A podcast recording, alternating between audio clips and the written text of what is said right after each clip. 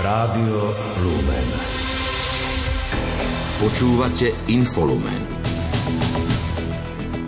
Veľké podniky stále nevedia, akú pomoc energiami môžu očakávať. Ministerstvo hospodárstva pre nich údajne pripravuje osobitnú výzvu. Desiatky ambulancií začali vyberať pri vyšetrení poplatky na kompenzáciu prevádzkových nákladov. Vrcholní predstavitelia Európskej únie a NATO podpísali deklaráciu o ďalšom rozvoji vzájomnej spolupráce. Počúvate Radio Lumen, vysielame Infolumen so všetkým dôležitým, čo sa udialo. Zo štúdia pozdravujú Richard Švarba a Julia Kavecká. Domáce spravodajstvo. Zamestnávateľia žiadajú vládu, aby urýchlene predstavila pomoc s cenami energií pre veľkých odberateľov. Najväčšie priemyselné fabriky už predstavili aj svoj návrh, ktorý je podľa nich jednoduchý, adresný a dal by sa realizovať veľmi rýchlo. Založený je na odpustení tarifných a distribučných poplatkov a príprave schémy štátnej pomoci, hovorí prezident Republikovej únie zamestnávateľov Miroslav Kiraľ-Varga. Zatiaľ nemáme odpoveď oficiálnu, či tento náš návrh je akceptovaný alebo nie je. Koncom minulého roka sme sa dozvedeli, že ministerstvo už postúpilo tú schému pre veľkých odberateľov na notifikáciu do Bruselu, ale zatiaľ nevieme, čo bude nasledovať. To znamená, koľko peňazí sa alokuje na túto pomoc celkovo, koľko peňazí to bude pre jednotlivcov, na aké obdobie by to malo byť adresné a teda ako ten celý systém bude fungovať. To, čo je paradoxné, ale musím spomenúť, je, že žiadali sme pomoc vo forme zrušenia tarifných a distribučných poplatkov, no bohužiaľ dozvedeli sme sa pravý opak, že niektoré tarifné poplatky sa zvýšili pre podnikateľov.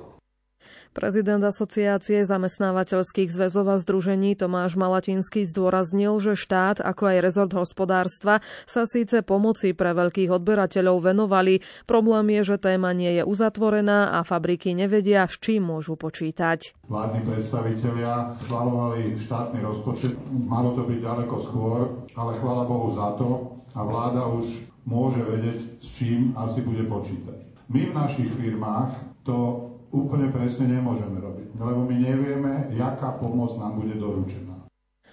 Podľa predsedu ZMOSu Branislava Tregera je aj komunálna sféra zamestnávateľom a akcionárom, najmä vo vodárenských a teplárenských spoločnostiach. Pre aktuálne problémy očakáva pokles životnej úrovne. Keď bolo povedané, že ešte ten podnikateľský sektor môže vydržať niekoľko mesiacov, tak, vás, tak vám garantujem, že také e, tepelné spoločnosti nevydržia ani mesiac pretože pre domácnosti boli zastropované energie, nemôžu sa predávať za výrobnú cenu, ale metodika na to, ako docestovať tie peniaze k výrobcom, nie sú. To znamená, že v februári už nebudú môcť nakúpiť plyn pre to ďalšie obdobie. Nebude sa kúriť v bytoch. Toto je otázka obchodnej spoločnosti, ktorú má vo vlastníctve, teraz poviem, obec alebo mesto. Ministerstvo hospodárstva tvrdí, že štát v boji s drahými energiami nezabudol ani na zraniteľných odberateľov energií mimo domácnosti.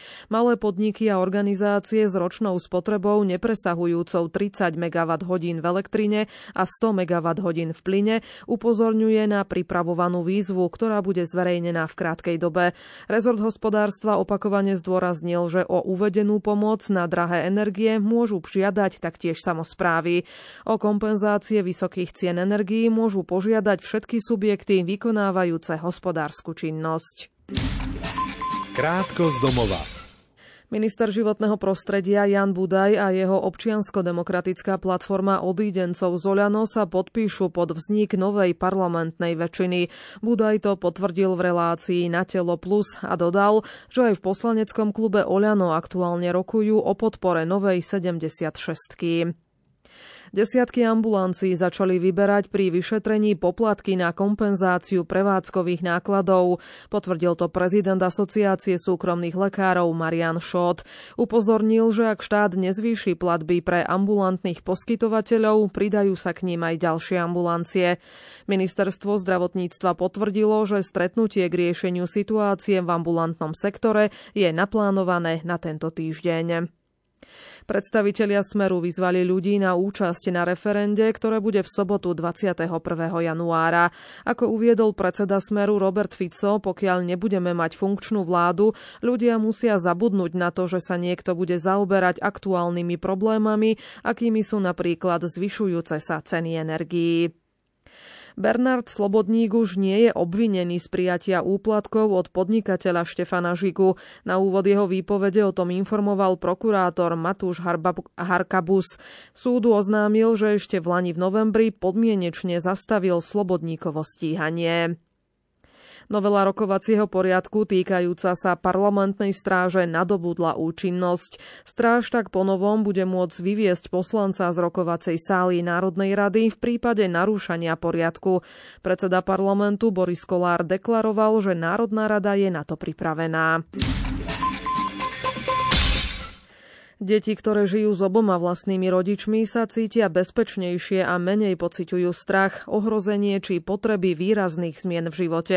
Vyplýva to z výsledkov reprezentatívneho výskumu Úradu komisára pre deti, ktoré predstavil detský komisár Jozef Mikloško. Výskum bol realizovaný v Lani na prelome októbra a novembra. Jeho výsledky ukázali, že 77,5% detí žije v úplnej rodine, teda s vlastným otcom a matkou. Komisár potvrdil, že vzťahy s blízkou rodinou sú pre dieťa veľmi významné a kvalita rodinného prostredia je najdôležitejší ochranný faktor pred duševnými problémami dieťaťa. Pre deti skutočne extrémne dôležitá rodina. Oco, mama, chcem zdôraziť starých rodičov. Starí rodičia každý sú ako veľmi, veľmi dôležité pre dieťa. Tu vidíme aj to percentá. Smerom k rodine možno tak ako záver, čo je dôležité povedať, je to, že naozaj pocit bezpečia v rodine súvisia s bezpečím na sa naozaj dôležité, rodina sa ukázala ako najdôležitejší ochranný faktor. Deti, ktoré žijú s obidvoma rodičmi, aj s a otcom, tam majú najvyššie skore dôvery, majú skore bezpečia vo všeobecnosti. Čo je dôležité, že tieto deti, ktoré teda zažívajú tieto pocity bezpečia a dôvery v rodine, výrazne menej žijú v pocite strachu, ohrozenia a potreby výrazných zmien v živote. Toto je veľmi dôležitý záver. Podľa úradu komisára pre deti výsledky výskumu potvrdili aj dôležitosť stabilného rodinného prostredia, odhalili strachy a ohrozenia, ktoré deti prežívajú, ale aj negatívny vplyv online prostredia. Prezidentka Zuzana Čaputová vyzdvihla prácu bezpečnostných a záchranných zložiek. Ako skonštatovala pri dnešnom prijatí predstaviteľov polície, hasičov, horských záchranárov a zdravotníckých záchranárov, spoločnosť im veľa dlhuje. V uplynulom roku však vidí aj niekoľko pozitívnych zmien, ktoré tento dlh podľa nej aspoň trochu symbolicky znížili. K ľudskosti, spolupatričnosti a k pocitu bezpečia ľudí na Slovensku prispievate teda vy všetci obrovskou zodpovednosťou, ktorú nesiete, svojou odvahou, odhodlaním a neraz aj hrdinstvom, ktoré mnohí z vás musia prejaviť v kľúčovej chvíli. Ste tou tvárou Slovenska, na ktorú máme dobrý dôvod byť hrdí. Príjmite preto ešte raz moje poďakovanie a tiež želanie, nech vám rok 2023 prinesie zdravie, šťastie a takisto aj pocit istoty, že sme s vami. Pre policajtov nebol minulý rok podľa prezidentky jednoduchý. Poukázala na vojnu na Ukrajine a zvýšený migračný tlak, ako aj stupňujúce sa napätie v spoločnosti. Ocenila, že policajný zbor nepodceňuje komunikáciu s verejnosťou. Ocenila tiež prácu príslušníkov hasického a záchranného zboru, ktorí v Lani pomáhali so zvládaním požiarov aj v Slovensku a Českej republike. Prezidentka upozornila aj na životy, ktoré sa podarilo zachrániť vďaka horskej záchrannej službe. Vyzdvihla tiež nasadenie zdravotníckých záchranárov, ktorí podľa nej pomáhajú aj vtedy, keď je zrejme, že sa človek v tiesni pričinil o svoju situáciu sám.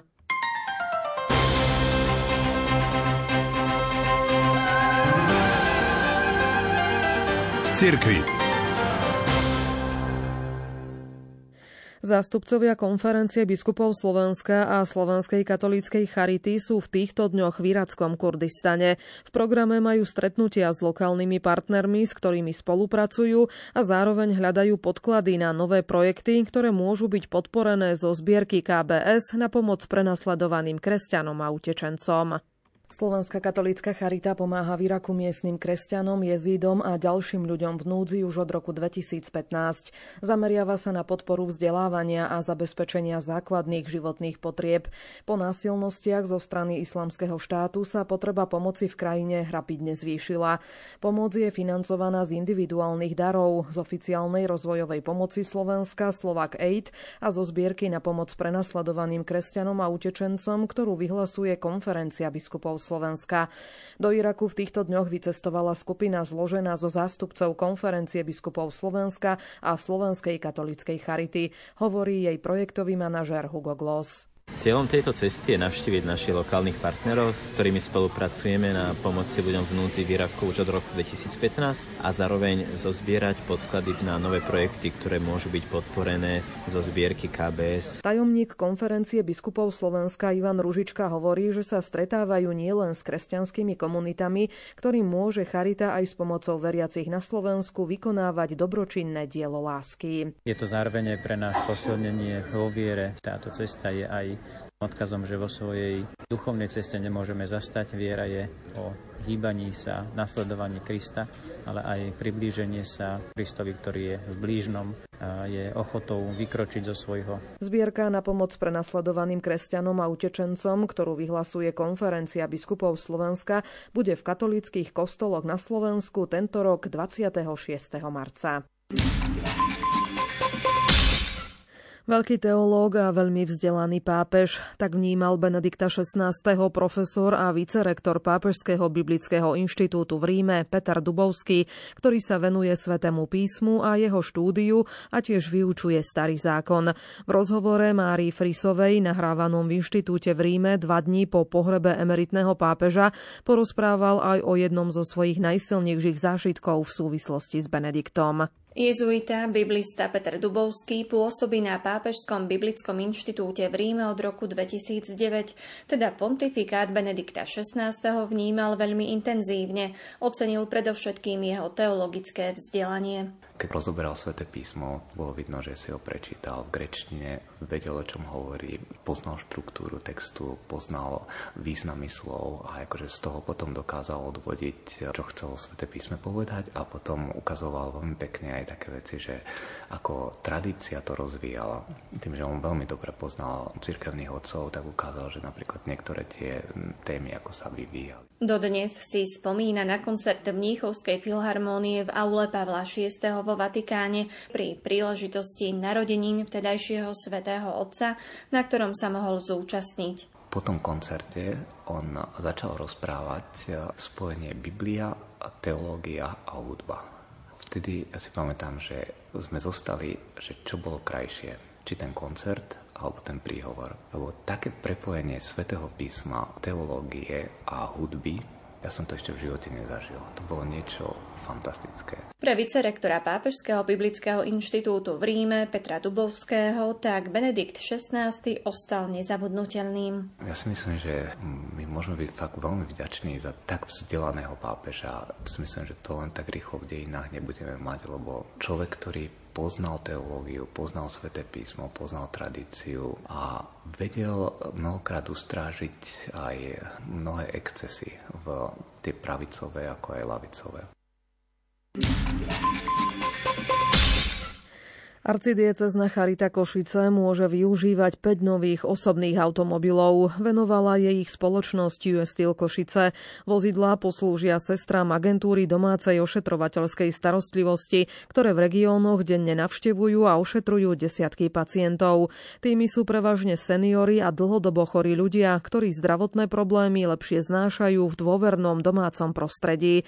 Sestry a dosť prichádzajú do ich pohodlia, aby ošetrili rany, zmiernili bolesť alebo podali humánnu terminálnu starostlivosť. Členovia spoločenstva Chajres Bytče sa stretli v dome svätého Bystríka v Čičmanoch na duchovnej obnove.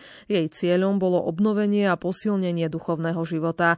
Viac v príspevku Simony Gablíkovej. Spoločenstvo HRS Bytče je spoločenstvo mladých ľudí, ktorí túžia spoločne duchovne rásť a zároveň šíriť vo svete radosť Evanielia, hovorí kňaz Peter Olas. Názov spoločenstva pochádza z gréčtiny a znamená raduj sa. Je to pozdrav, ktorým Archaniel Gabriel v Lukášovom evanieliu pozdravil pannu Máriu, keď jej zvestoval narodenie Mesiáša. Spoločenstvo teda túži rozvíjať duchovný život pod ochranou panny Márie, celkom nasmerované na Ježiša Krista a jeho radosné posolstvo evanielia. Duchovná obnova sa podľa otca Petra niesla v téme obrátenia, konkrétne citátu z knihy proroka Jeremiáša.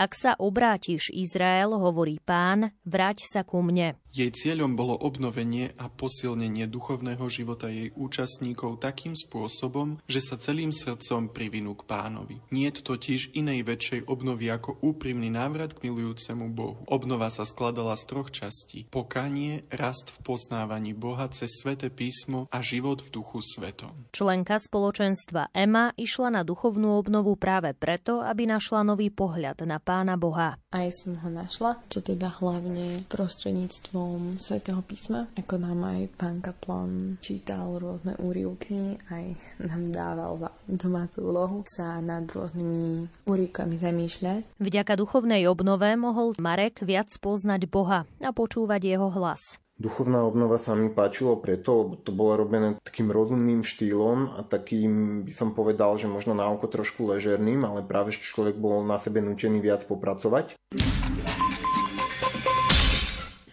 Rímsku výzvu za etickú umelú inteligenciu dnes vo Vatikáne na pôde Pápežskej akadémie pre život podpísali tri abrahámovské náboženstva. Iniciatívu ocenil aj pápež František. Ako uviedol v príhovore pri stretnutí, bratstvo medzi všetkými je podmienkou toho, aby technologický rozvoj slúžil aj spravodlivosti a mieru kdekoľvek na svete.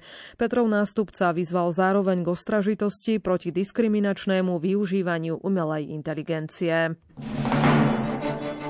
Správy zo sveta.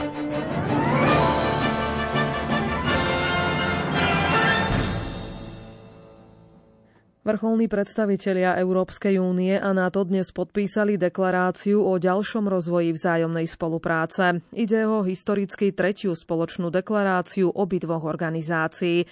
Chceli by spoločne lepšie čeliť napríklad kybernetickým a hybridným hrozbám či dezinformáciám, chrániť kritickú infraštruktúru alebo posilňovať obranný výskum a vývoj. Zhodli sa tiež na ďalšej podpore Ukrajiny.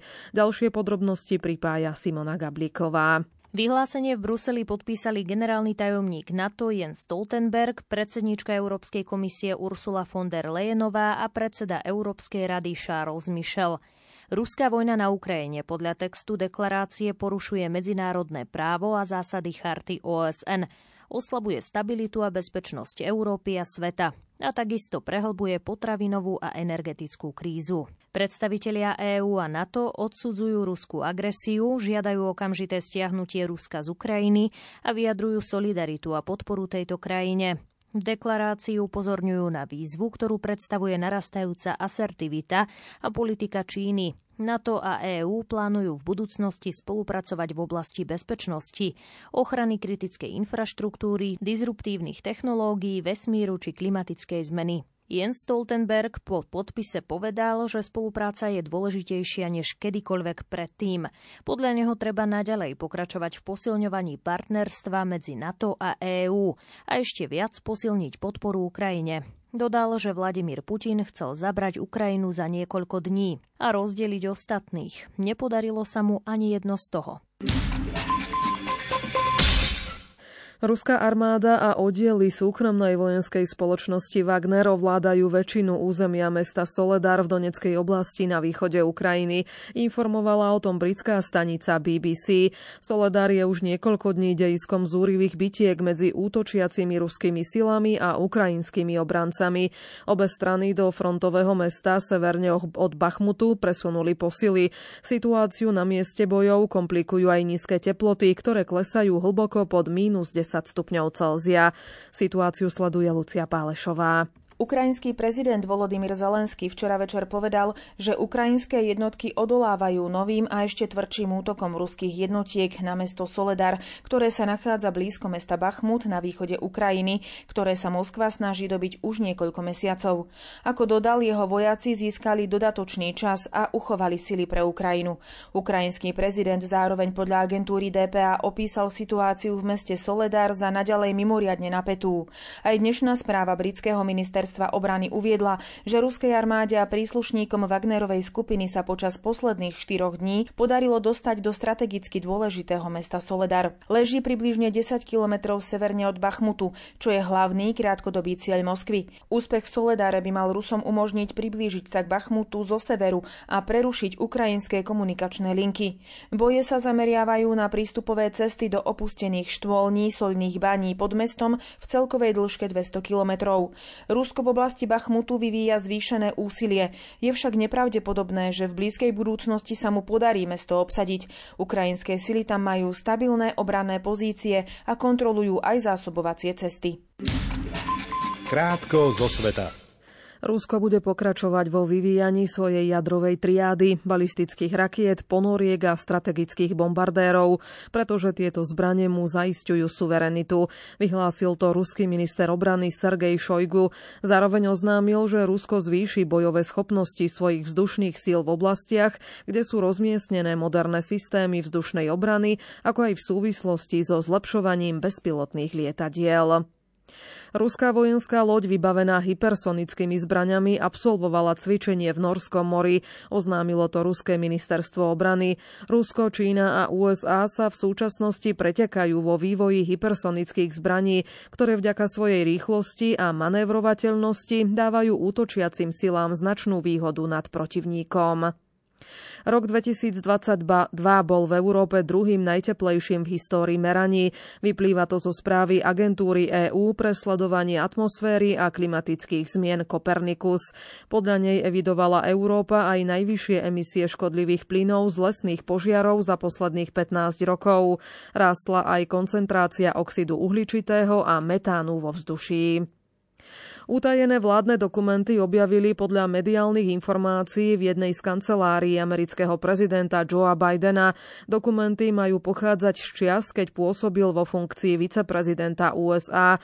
Podľa CNN ide o približne tucet dokumentov vrátane niekoľkých s najvyšším stupňom utajenia. Ich obsah však zostáva nejasný.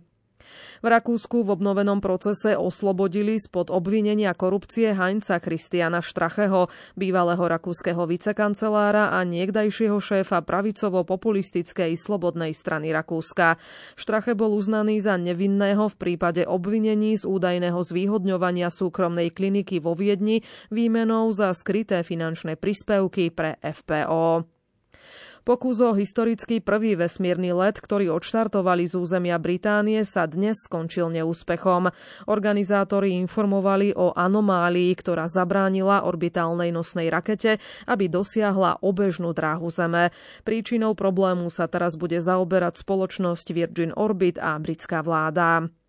Úrady v americkom štáte Kalifornia nariadili pre pretrvávajúce silné dažde a hroziace zosuvy pôdy evakuáciu obyvateľom malého mesta Montecito, v ktorom žije aj britský princ Harry s manželkou Meghan Marklovou. Montecito leží nedaleko Los Angeles a má zhruba 9000 obyvateľov. Podľa upozornenia meteorológov má dnes napršať ďalších 20 cm zrážok.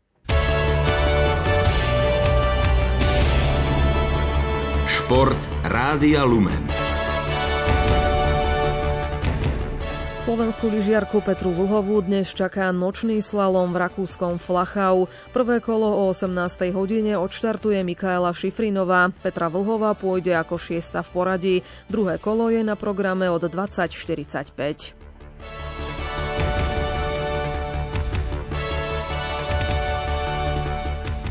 Hokejová typoz Extraliga má dnes na programe dva zápasy. O 18. hodine sa stretnú Slovan Bratislava a Nitra. V rovnakom čase privíta Dukla Trenčín Banskú Bystricu. Hokejisti Montrealu prehrali v NHL doma so Sietlom 0-4. Slovenský útočník v drese Canadiens Juraj Slavkovský natiahol šnúru bez bodu na 12 duelov v sérii. Najvyššie draftovaný hráč uplynulého leta nastúpil v druhom útoku, odohral viac ako 14 minút a pripísal si dve strely na bránu a mínusový bod. Slovenské hokejistky do 18 rokov si v predstihu zabezpečili postup do štvrťfinále majstrovstiev sveta tejto vekovej kategórie vo švédskom Estersunde. V druhom vystúpení v B skupine zdolali švajčiarske rovesníčky 4-1.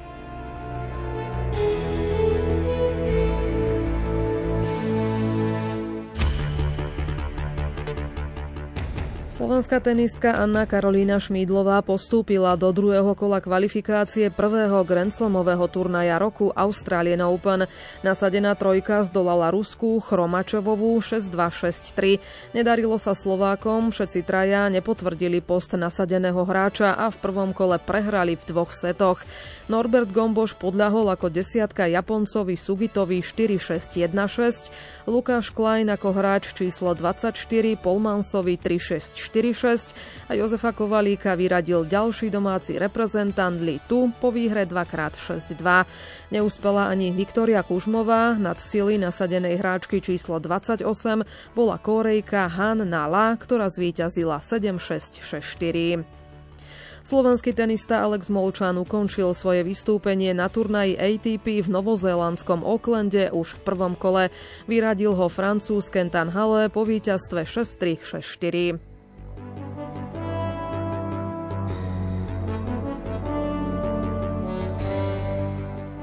Slovenský motocyklový pretekár Štefan Svitkov obsadil podni voľná v dnešnej 9. etape Rally Dakar 12. miesto.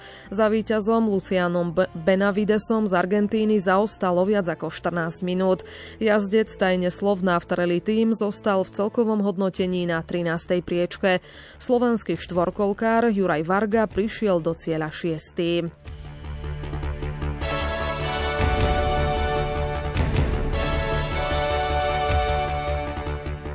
Francúzsky futbalový brankár Ugo Loris sa rozhodol ukončiť reprezentačnú kariéru. 36-ročný legionár Tottenhamu Hotspur iba nedávno priviedol Leble v pozícii kapitána do finále majstrovstiev sveta v Katare. Pred 5 rokmi v Rusku boli Francúzi aj jeho zásluhou majstri sveta. Počasie Zajtra sa mierne ochladí, podľa Petra Jurčoviča to však bude len krátkodobý jav. Vo večerných hodinách alebo v priebehu noci by sa predsa len mala oblačnosť postupne zmenšovať a že je tu šanca, že sa to počasie ako tak trošku bude meniť. No v prvom rade teda zrážky by mali prestať od západu, k tomu dôjde a potom aj so zmenšovaním oblačnosti sa ráta, takže aj toto by malo niečo pomôcť, ale to súvisí najmä s tým, že keď sa zmenší oblačnosť, že aj v Bratislave zajtra ráno môže byť minus 1 stupeň. No ale to nie je žiadny nejaký januárový mráz, to je bieda. No a popoludne, keď bude pekne slnečno, tak budeme mať asi takých 6 stupňov, ale to máme aj teraz. Len potom budeme v chladnejšom vzduchu a slnko to predsa len trošku dokáže zohriať. V duchovnom obzore dnes budeme opäť spomínať na Benedikta XVI. Liturgisti Štefan Fábri a Peter Staroštík budú hovoriť o jeho vzťahu k liturgii. Od 20. hodiny moderuje Pavol Jurčaga. Zo spravodajského štúdia pozdravujú Richard Švarba a Julia Kavecká. Do počutia.